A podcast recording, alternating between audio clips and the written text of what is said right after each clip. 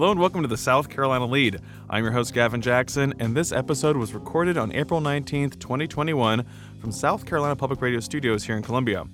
Just so you know, so the information in this podcast may have changed by the time you've heard it. This episode features a look at what the legislature is up to this week, including a bill that one expert said would do the most to combat systemic racism than any other bill currently pending in the State House. Scott Morgan has a story about migrant workers and vaccines in the state. DHEC has insights on what trends we're seeing, and Dr. Thaddeus Bell discusses racial inequities the state is facing. Additionally, we want to hear your stories, so we set up a voicemail box to hear from you all about your daily life in these uncertain times. Leave us a one to three minute long voicemail at 803 563 7169. Leave us your name, where you're calling from, and what's going on in your world. 803 563 7169. Now for the latest in South Carolina. Currently, the spread of COVID 19 is ongoing, widespread, and not contained, according to data from the Department of Health and Environmental Control. There have been 8,235 confirmed deaths, and currently there are 476,123 confirmed cases being reported in all 46 counties as of April 19th at 4 p.m. Our current percent positive rate is 4.4%. Currently, 505 patients are hospitalized with COVID 19, 135 are in intensive care, and 59 are on ventilators. So far, 1,621,000 South Carolinians have received at least one dose of vaccine, and 1,096,000 are fully vaccinated. So, good numbers keep on ticking up there.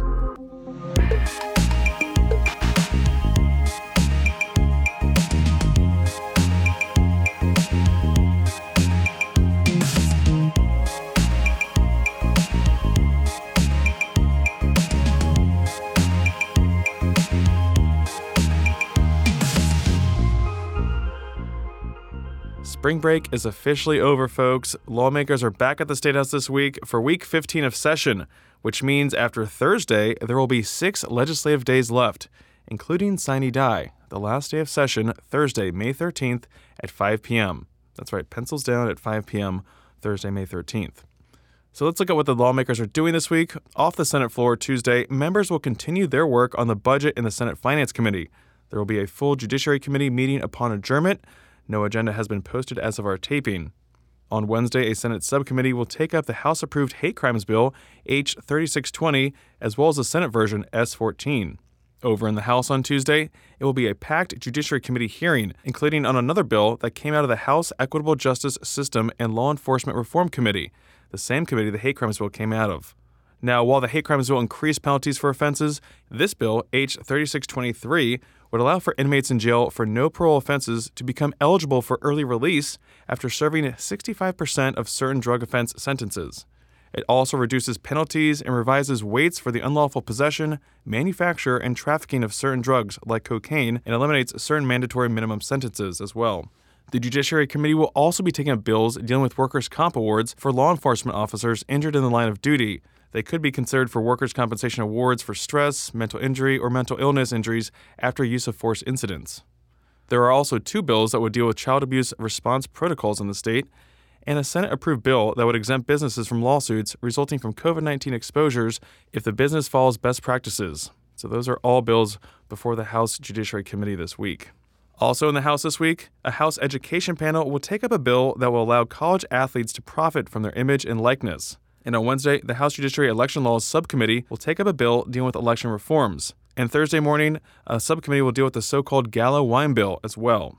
So, a lot of things happened this week. But I want to circle back to that one bill, H 3623, dealing with early release, drug sentencing reforms, and the elimination of mandatory minimums, because this has potentially huge impacts for the state, according to 16th Circuit Public Defender BJ Barrowclough. On March 17th, he spoke in favor of the bill before a House Judiciary Criminal Laws subcommittee, saying the mandatory minimum sentences on the books right now harm people's rights. These mandatory minimums give prosecutors so much leverage and so much pressure that they put on defendants that they actually leverage them out of exercising their rights. They intimidate them out of going to trial. They intimidate them out of exercising their rights to have a suppression hearing to challenge the police conduct and misconduct in search and seizure law.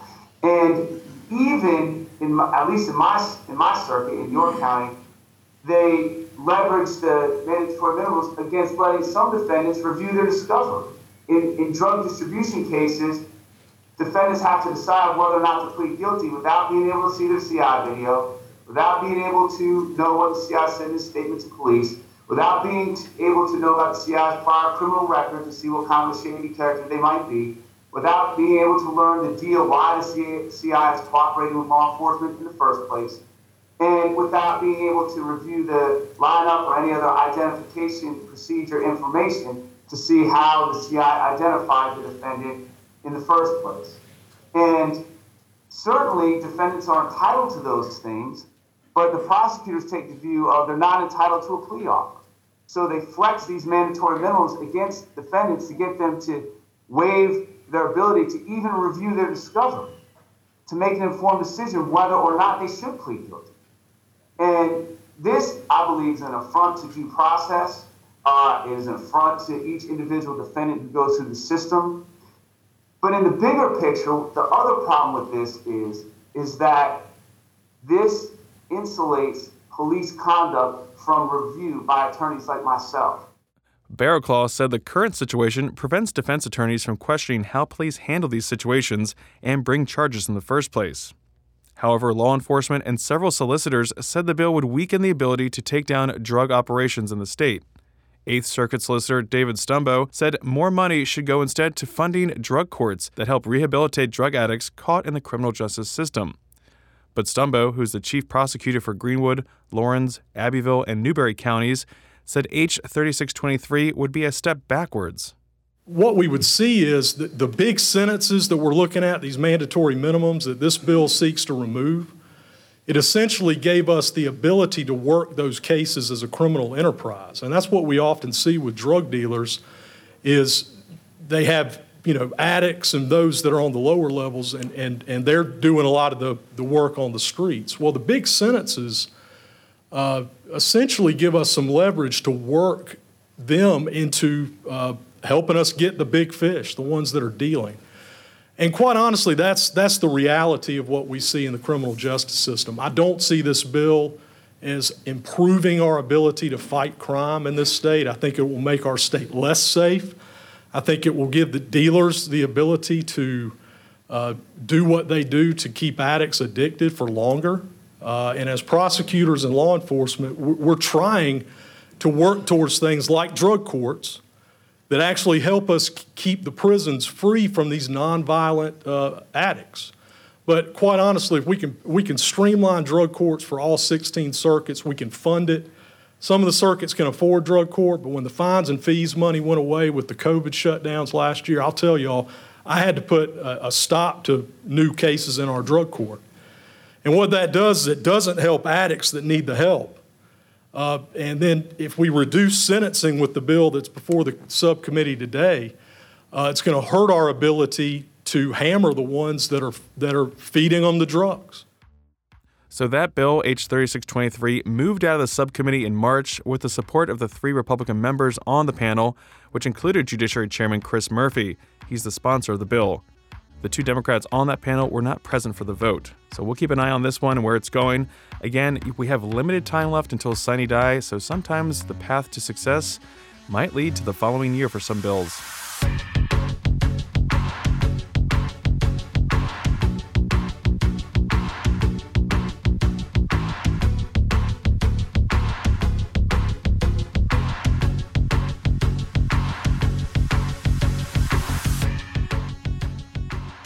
So, we have a quick business section for you today, and it features a report from South Carolina Public Radio's Scott Morgan. So, you know, anytime we carry a Scott Morgan piece, you got a lesson. It's going to be good, folks. And this one focuses on how the vaccination efforts with migrant workers is going in the state. Here's Scott. On a ridiculously gorgeous Tuesday in April, the acres of peach trees at Titan Farms cut quite the image across a cloudless morning sky. Harder to spot are the workers busily thinning these trees picking off extra leaves so that the peaches can grow up nice and sweet by the summer harvest.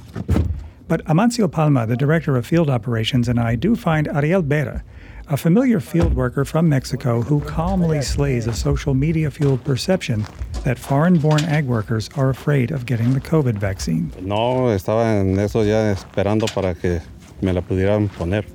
In fact, Bera was looking forward to getting it, mainly because me había dado en México, entonces por eso he had COVID in Mexico. as did his wife. And neither had a good time with it, so for Bera, the ability to get vaccinated when he got to South Carolina was a grand relief. And it's been just as much a relief for his colleagues, several hundred of whom are already here from Mexico to work these fields, soon to be joined by several hundred more. In the peak of the season, this operation will have about 800 H2A workers and about 100 domestic workers, full time and part time. Chalmers Carr is the owner operator of Titan Farms. He's also the chairman of the State Farm Bureau's Labor Committee and president of USA Farmers, an association of growers that utilize the H2A program, meaning there are no undocumented workers here. H2A provides work visas that allow laborers to be here legally for several months. And while they're here, they work and live in tight groups. We have mass communal housing, if you will. 25 to 40 workers living in one facility. If one person was to get infected, you could see how that could really affect a lot of people. Straddling the corners of Saluda, Aiken, and Edgefield counties, Titan Farms is one of the biggest ag operations in the state, which means it was very important to me to be able to get all of my workers vaccinated that wanted to be. As it turns out, pretty much all of them were quite eager to be. About 80% actually, and those numbers hold up across a lot of farms. On a farm that had 70 guys, they had a 100% participation rate. Mike Lalick is the president of Low Country Labor, which helps connect growers and ag workers into the H2A and H2B visa programs. He's looked into several ag vaccination events in the state and found almost universal eagerness among migrant workers to get vaccinated. And on a farm that had 129, all but three did, so that was 126. And then on a farm that has 125 guys, they had 125 guys take it. Like other large growers in the state, Titan Farms has held mass vaccination events for its workers, and in some cases for the workers of neighboring farms. Carr says the most recent event two weekends ago here drew more than a thousand. And the beauty of that was the the workers that went on the first vaccination got their second treatment, but new workers that have arrived since then were able to get the Johnson and Johnson one shot. And that participation was even higher, almost 90%. And that had a lot to do with the previous workers telling them that they had no problem with the vaccination or anything like that. Carr says that the way communications have happened at Titan Farms has changed everything. Our normal communication had been big groups, us talking to them, and no feedback. That was before COVID. Carr says the pandemic immediately rewired the dynamic meetings of small groups of about two dozen in which staff explained COVID procedures to field workers. Then we would turn around and ask them, what are you hearing? What are your concerns and all this?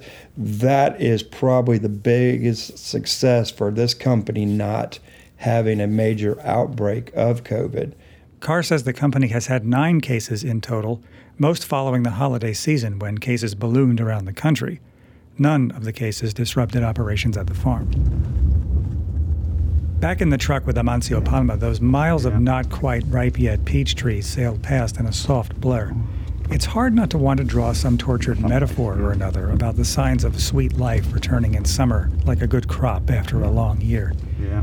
But Palma doesn't see the future in tortured metaphors. He does see us getting through all this, but more as a communal effort. The thing about it, if you protect yourself and respect others and do the same thing everybody else, I think we we can manage this. You know, it's gonna take a long time to to go through this, but we gotta do it together. We cannot do it by ourselves, you know. And just to drive home one of those facts again, undocumented workers should not fear they will be discovered and deported by getting vaccinated. This, according to the CDC and DHEC, which adds that no one needs to ask for an ID when administering a vaccine. And on our way out, some business news to be on the lookout for this week. Both Boeing and Sonoco, the only Fortune 500 company headquartered in South Carolina, have their annual meetings on Tuesday and Wednesday, respectively. And we'll also get first quarter earnings data from Boeing next week. Bye bye.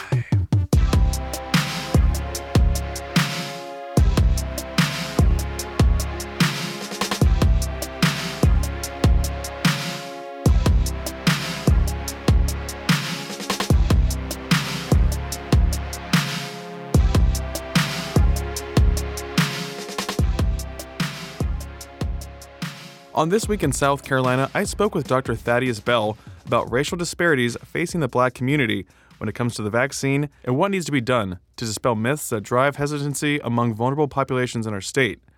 Bell is a Charleston based physician and CEO and founder of Closing the Gap in Healthcare, a nonprofit that provides health education for African Americans and other underserved populations.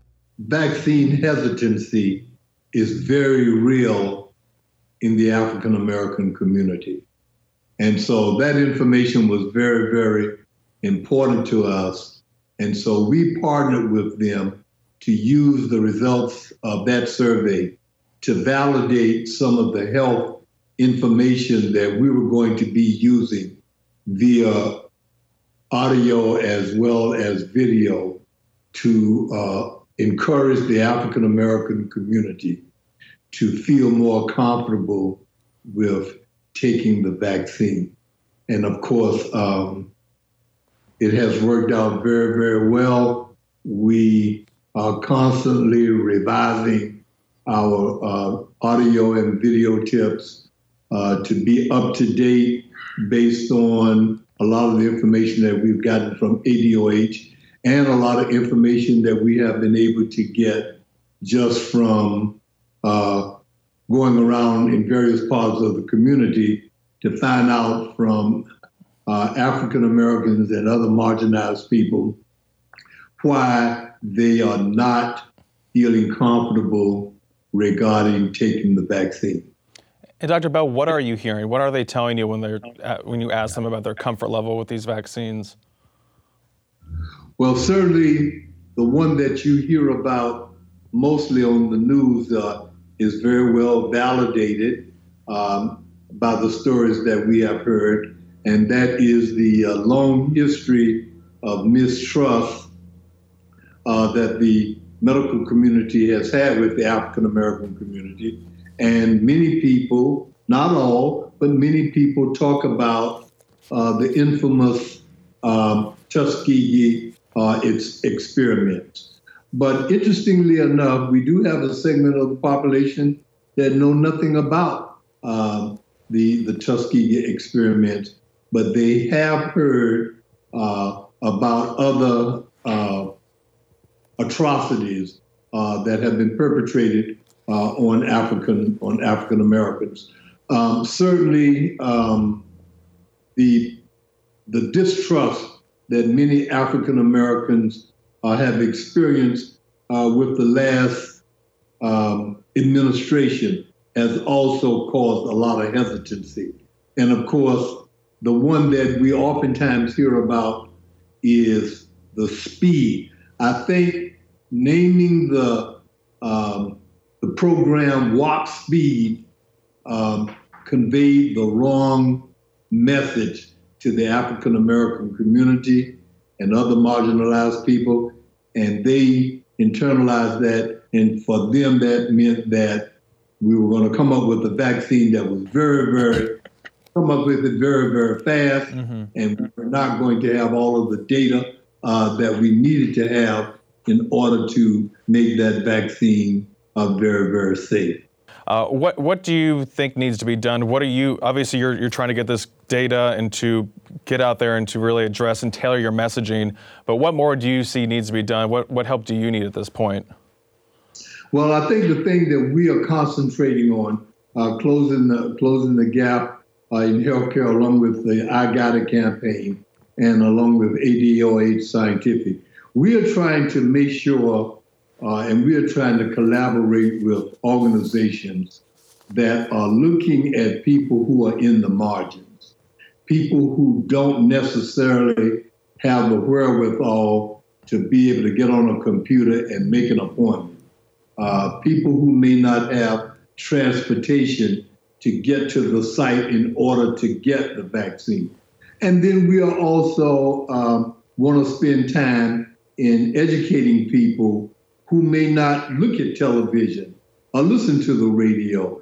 Uh, they may be getting their information from uh, from very poor sources. Mm-hmm. So we are trying to look into our community, the black community, and we are trying to make sure that the people in the margins are not being left out. And so we have made some recommendations to DHEC and to hospitals around the area to make sure those kinds of things uh, happen. Uh, and some folk are taking our recommendations. A recent study of data from 13 states indicate that when compared to white persons, Hispanic and American Indian or Alaska Native persons experienced 1.7 times the rate, and black persons experienced 1.4 times the rate of emergency department care visits for COVID 19 during October through December 2020. The study reported in the CDC's Morbidity and Mortality Weekly Report said emergency care data offer insight into COVID 19 incidents. However, differences in use of emergency department services for COVID 19 by racial and ethnic groups are not well understood. These data, most of which are recorded within 24 hours of the visit, might be an early indicator of changing patterns and disparities. Next up, let's flash back to last Wednesday when the community vaccination clinic opened up at Columbia Place Mall in partnership with FEMA, the state, City of Columbia, and Richland County. The site can deliver up to a thousand shots of Pfizer a day with no appointment and no photo ID required. There are Spanish and American Sign Language interpreters available, and like other vaccine sites across the state, anyone can come. Again, no appointment necessary at Columbia Place Mall, and DHEC said there are requests for other such sites around the state. Good news. Keeping with DHEC, Assistant State Epidemiologist Dr. Jane Kelly spoke with reporters on Friday about the latest on the vaccine rollout in the state as well as what we're seeing right now after recent holidays and spring breaks, and who is most at risk for new infections. There is a slight uptick in younger people being hospitalized. Remember, originally, you know, the, most of the people who were being hospitalized were the older adults, you know, age 60 and above. Uh, now that so many of them are vaccinated, we're seeing a shift. So the shift in cases is to younger groups, but the shift in hospitalization is to younger age group as well. I, you know, part of the reason um, we've had dramatic decrease in the number of deaths is because the old, you know, who was at greatest increased risk of dying? It was people over age 60, and so and the people in long-term care facilities. And so, since a great number of those people have been vaccinated, vaccine definitely contributes to that decrease in death rate. In terms of number of cases, though, who are the new cases that we're seeing right now? It's in younger age groups, and it's younger age groups who are not necessarily vaccinated. So we're still urging people who may view themselves as, I'm young, I'm healthy, I'm not worried if I get COVID 19, to reconsider and to reconsider getting vaccinated for several reasons. Number one, even if you're young and healthy, we have seen young, previously healthy people become very ill with COVID 19. And yes, death is rare, but serious illness can have serious long term consequences. There's also something called long COVID or long haulers, you know, people who have COVID, maybe even just mild COVID, but then their symptoms linger for months. And there is some evidence that vaccination can actually help you get rid of those symptoms earlier. And the last thing to emphasize is, you know, we're, we're never going to be able to stop with the mask distancing, avoiding crowds until we have most people vaccinated. So the way out of this pandemic is to get vaccinated. Those long haulers concern me, and again, I'm glad I'm vaccinated because there is still much we don't know about the long term effects of this new virus. So if you're still on the fence or are worried about the temporary side effects of the vaccine, just think of the long term effects of this virus if you get it not to mention the possibility of death and transmitting it to other people. Now, we heard a lot about breakthrough cases as well. That's when someone is fully vaccinated but still contracts the virus. This is something incredibly rare and also tends to happen in older people with weaker immune systems. This is what Dr. Kelly says. Of course, there are breakthrough cases. Nothing in life is 100%. I mean, even when we talked about, remember way back when, when Pfizer and Moderna first came out, it was remarkable 95% efficacy not 100%. They had a few breakthrough cases in the phase three studies. This has always been anticipated. So the fact that we have some breakthrough cases in South Carolina and the United States, I, you know, that's to be anticipated.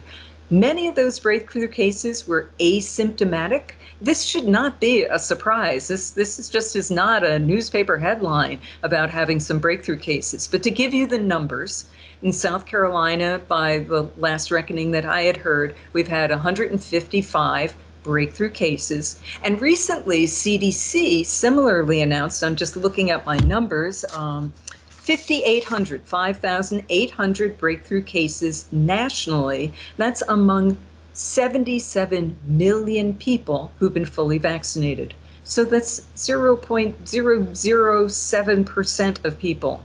So I and okay, maybe that's not all. Maybe there are some other asymptomatic breakthrough cases out there, but it's a really tiny number. Just like with flu vaccine, even if it doesn't prevent you from getting the flu, it would prevent you from getting severe disease. So those people who were vaccinated had breakthrough by and large were asymptomatic or mildly symptomatic.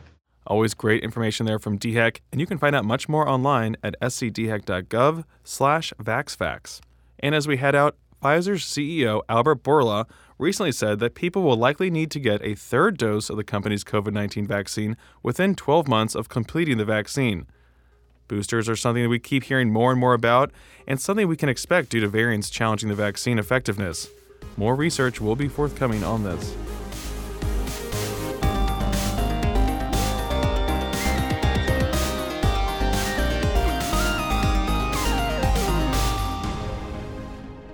Welcome to the wind down section, our little break from the news. We talk about life during the pandemic and want to hear your stories as well. Tell us how you're handling things, what's going on in your world. If you're traveling, if you're staying home, if you're fully vaccinated, what's going on? Any side effects, good or bad? Let us know. 803 563 7169. Um, AT? Yes. I hear we have uh, some sad news today in our Oh, voicemail. This, this is a real downer of a uh, real downer of a voicemail for me personally. Mm. Uh, real, real, real shot to the gut of Mm. this podcast writ large. Oh my really, gosh. I don't. I mean, this this is gonna be tough. But Mm. anyway, don't let me don't let me take up any more time and make it about me. let Let's listen. Let's listen to this voicemail. Go ahead. Go go ahead. What's up, guys? It is your uh, friendly neighborhood Trader, Trader Joe checking in. Can't speak this morning. Sorry. Um, calling in just to check in, let you guys know. As of last week, I am uh, first shot in the arm. Uh, got it. Immediately went and very, did a very long bike ride around town all day, and got a little sore in the arm. got a little uh, got a little headache, a little tired. But other than that, it was fine. Nothing that didn't prevent me from doing another long bike ride the next day. So, um, if you're in your mid to late 30s and pretty healthy, you should be getting your shot. Just go ahead and do it. Why not? You know, not, ain't no 5G. I'm still running on 4G here. I'll be surprised if I don't lose reception while I'm calling you guys. Uh, anyways, uh, just wanted to give you guys an update on my part. Trader Joe's doing just as good as always.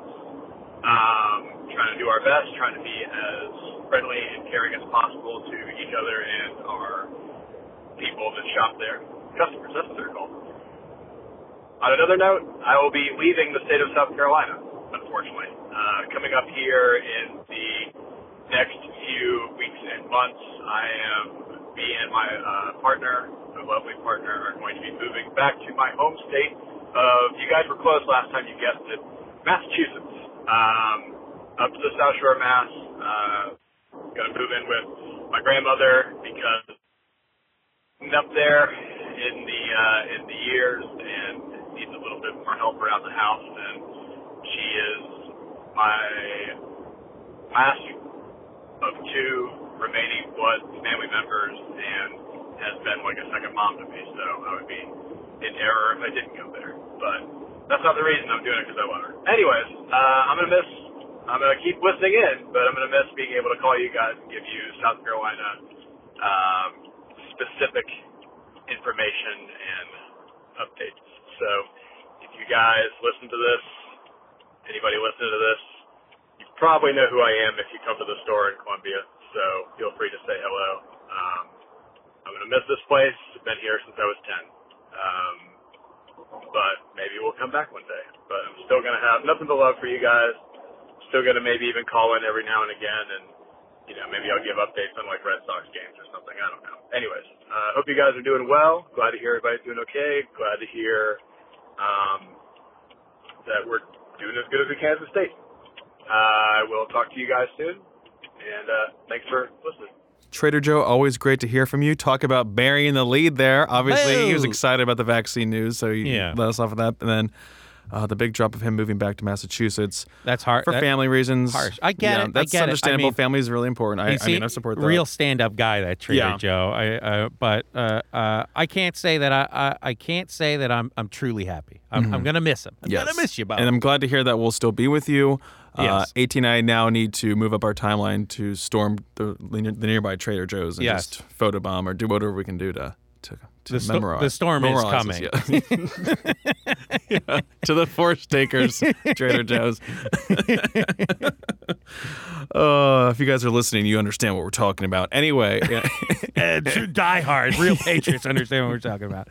you got some news, AT, ta- talking about travel. Speaking of traveling to the Northeast, uh, Caitlin, my wife and I, we're finally both full vaxxed. Uh, both sets of our parents are fully vaccinated. so we are going back to New Jersey for the first time in uh, like 18 months, Mhm. 19 months.